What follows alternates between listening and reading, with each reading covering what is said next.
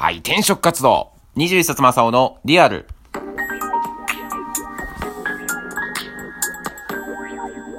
こんにちは、こんばんは、おはようございます。21卒、21年度入社、22年度退職予定、皆様の21冊正雄でございます。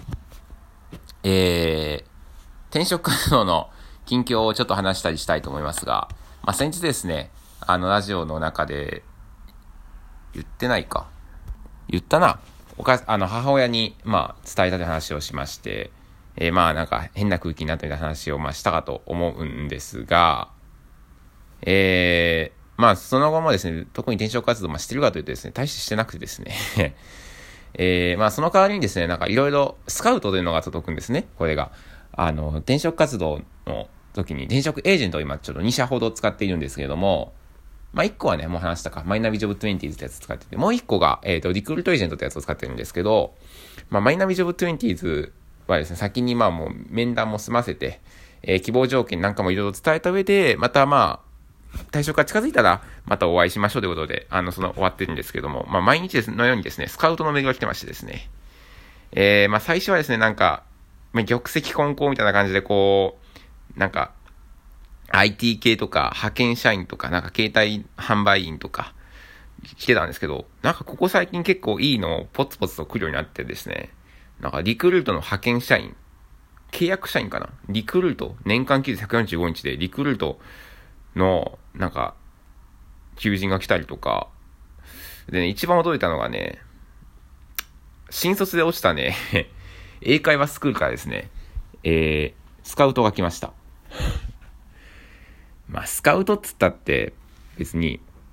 この人材が絶対に欲しいんだっていうスカウト。ね、あの、スポーツのプロ野球とかサッカーとかで、あの、選手に直接交渉しに行くそのスカウトではないわけですよ。別に、私そんな魅力的な人材でもないと思いますから。でもね、なぜか新卒で落ちたね、あの、英会話作るから来まして。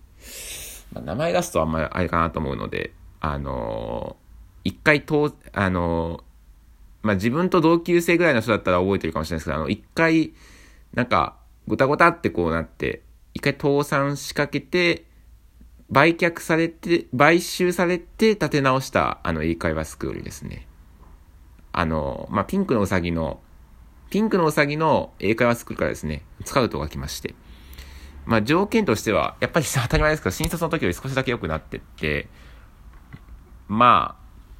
年間休日もそこそこだったんで、まあそこそこって今より絶対増えますし、圧倒的に条件はいいんで、ああ、こういうとこも来るのかと思って、まあこういうとこでも第二新卒雇ってんだなというふうに思いまして、まあ、ちょっとキープですよね、これは。うん。まあ、もうなくなってるかもしれないですからね、自分が転職するときには。まあ、なんていうふうに思ったりとかしてまして。で、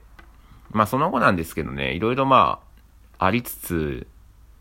まあまだちょっとね、会社の方には言えてないですけど、まあ親にはもう話しましたから、まあ、その後別に関係がそんなに悪化したわけではないですが、うん、なんかどうなのかなとも思ったりしてね、親子、親との関係 まあ友達でもちょっとなんかこうもやもやしてて誰かに話したかった気分だったんで、もうすぐにラジオトークをね、まあこの前緊急で回したなんていう話をしましたけど、回して、で友達にもすぐにちょっと連絡をして、まあ言ったんだけど、なんか、芳しくねえな、みたいな。なんで自分の気持ち分かってもらえないんだろうな、っていうふうに思って。まあというのも、まあこういう仕事をしてるんで、まあ、あのー、お子さんを預かりするってな仕事をしてるわけですから、まあ親御さんに会うことも、まあちょくちょくあって、なんというか、三者懇談、三者面談みたいなことをすることもあるんですよ。親、自分、子供、みたいな。親子と自分、みたいな三者懇談をすることがあって、なんか見ててね、あ、みんななんか仲いいのかななんていうふうに思ったりするんですよね。その、もうちょっとなんかこうギスギスした感じになるのかな三者婚ってって思ったりしたり、まあ、そもそも、その三者婚も別に、なんか、任意みたいな感じ、学校じゃないんで任意みたいな感じなんですよ。別に自分いなくてもいいよみたいな、子供いなくても大丈夫ですよみたいな感じのスタンスでこっちやってるんですけど、まあ一応なんか、ついてくるみたいな人も、子も多かった。まあ一応いますけど、ちょっと、あの、同席はしたくないですみたいな人も。まあでも結構同席してくれたりとか、で、なんか話してる人かもそんな喧嘩すること、まあ露骨に喧嘩ってことはないでしょうけど、まあまあなんかまあまあ、おおむね仲いい子が多くて、あの、喧嘩もないですし、結構なんか、あのー、笑顔で話してる子とか、あのー、うん。なんならその、女の子とかでも、お母さんとももちろん仲いいけど、お父さんとも仲良さそうにしているみたいなことも、まあ、あって、まあ、表面上でしか見えてないとなかなかあれかもしれないですけど、結構明るいお父さんって、ああ、明るい家庭なんだな、みたいなこともあって、まあ自分がね、そういう家庭で生まれなかったんで、ちょっとなんか羨ましいな、なんてことも、まあ思ったりしたんですよね、なんか最近。難しいですよね、親との関係って。なんか。まあ、なんかこの話多分もうちょっと前にもしたな。結局久しぶりに実家、ま、大学4年間、一回実家出て、一人暮らしとか、まあ、学生寮とか住んでて、で、また、その、就職を機に戻ってきて、また実家暮らし再開して、なんか、結局、離れてた時の方が関係良かったなみたいなことを、なんか前に話しての覚えがあるんですけど、うん、なんか今はやっぱ、結局なんか、今ぐらいの感覚がちょうどいいのかななんて思ったりして、友達とかともね、ちょっと LINE してて、まあ、なんか、高校生の時とかよりも、こうやって離れて暮らしてる時の方が、なんか今はいい関係だなっていう風に返事くれた子とかもいたりとか、まあ、そんなもんじゃない？あの、表面上は仲良くそうそう見えるけど、まあ裏ではわからんよみたいなことを教えてくれたりとか、まあ自分の考えとしては、それなりのこう、アッパークラス、要は、お金がそれなりにある家庭、まあそれなりにこう、大事に育てられて、お金をかけて育ててもらえた子たちが多いからそういう関係性でいられるのかなってことも思ったりとかして、まあなんかこういろんなことを考えたんですけど、うん、とかね、まあちょっと最近見たもの、まあその動画とかでも、あの、霜降り明星の粗品のね、粗品オフィシャル YouTube チャンネルっていうのを、まあ僕よく見るんですけど、あの、粗品のお母さんがね、あの、ご病気をされて、あの、入院したんだったかな？うん。ちょっと急に倒れて救急車で運ばれたというふうに、と粗品に連絡があって、すぐに、あの、東京にいた粗品がすぐに大阪の実家駆けつけて、ね、あの、看病したりとか、まあ、手術の時も立ち会ったりとかっていうのを、ちょっとなんか動画で、あの、1時間ぐらいある動画で話してたんですけど、まあ、まあ、粗品のね、もともとこう、いろんなこう、過去があって、例えば、高校生の時にお父さんが亡くなってて、まあ、それよくなんかネタにしたりとか、まあ、ちょっと話とか出てきたりするんですけど、あ、そう、まあ、ずっとお母さんに育てられて、で、まあ、粗品自身も、例えば、いろんなね、こう動画とかでお母さんすごく大事にしてんだなって、今もね、仕送りをしてたりとか、M1 撮った時に真っ先にお母さんに連絡して、もう泣いて喜んで、うーん、っていうのとかを見て、あー、まあ親孝行大事なのかなって思う自身もあったりとか、うーん、ああ、いい関係だな、なんか、羨ましいなって思ったりとか、なんかそういうのちょっと憧れちゃったりするんですよね。自分自身があんまりうまくいってないから。うーん、なんか、まあ、粗品自身もね、動画の中で、まあ、今回そうやってその、お母さんが病気になって遠く離れてる時に、自分自身はお母さんのことを、まあ、ずっと考えられてなかったなと。まあ、なんかあったら連絡してよって言ってたのに、今回も結局、体に異変が出てたのに、ずっと連絡、東京にいる息子に連絡がなかった。まあ、粗品自身はすごい悲しかったけど、でも自分自身もお母さんのことずっと考えてなかったなっていうふうに言って、まあ、これからまめに連絡取るようにしなあかんな、みたいなことを言って。まあ、で、動画を見てる視聴者にも、まあ、あの、親孝行しとかんとダメだよ、みたいなことを、親孝行の大切さ、改めてちょっと、あの、伝えたいというふうに動画で言ってて、まあ、いろんな親おるからな、みたいなことも言ってたんですけど、あー、そっか、とか思いながら、でもなーなんても、まあ、自分自身が悪いんかもしれないですけど、こうやって親との関係が、どの本ってネタにし、あの、悪化してるというか、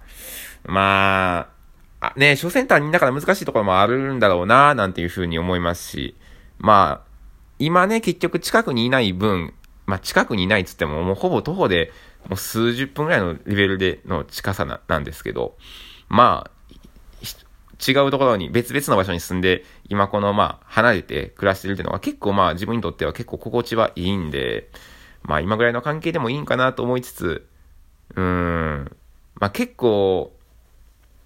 高校生の時とか大学の時とかも、その、なんかあんま親大事にしてないみたいなことを結構、あの、怒られ、怒られるっていうか同級生とかにもそんなあかんでみたいな感じで言われることが多くて、何がわかんねん俺のとか思いながら、まあずっと過ごしてたんですけど、こう、大学、もう大学の時とかめっちゃ怒られたもんな、母の日に。あの、ちょ、連絡い、連絡せえへんかったらめっちゃ怒られて、あの、同級生とか先輩に。絶対しろみたいな感じで怒られて、もう、そんな言うと思いながら、母の、たかが母の日やんけ、まあ、祝日でもないのに、と思いながら、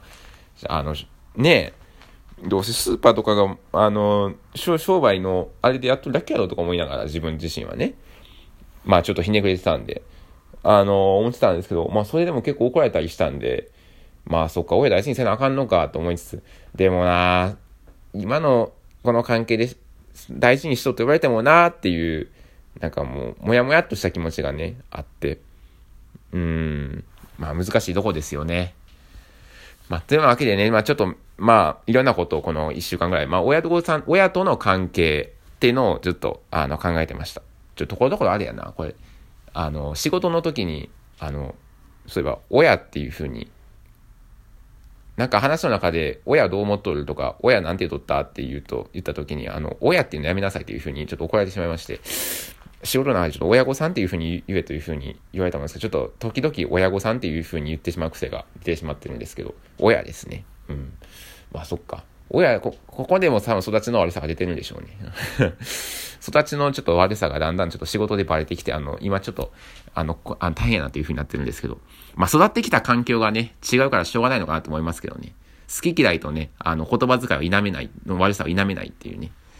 うん。まあ、そんなとこです。はい。今日はここまで。Thank you for listening.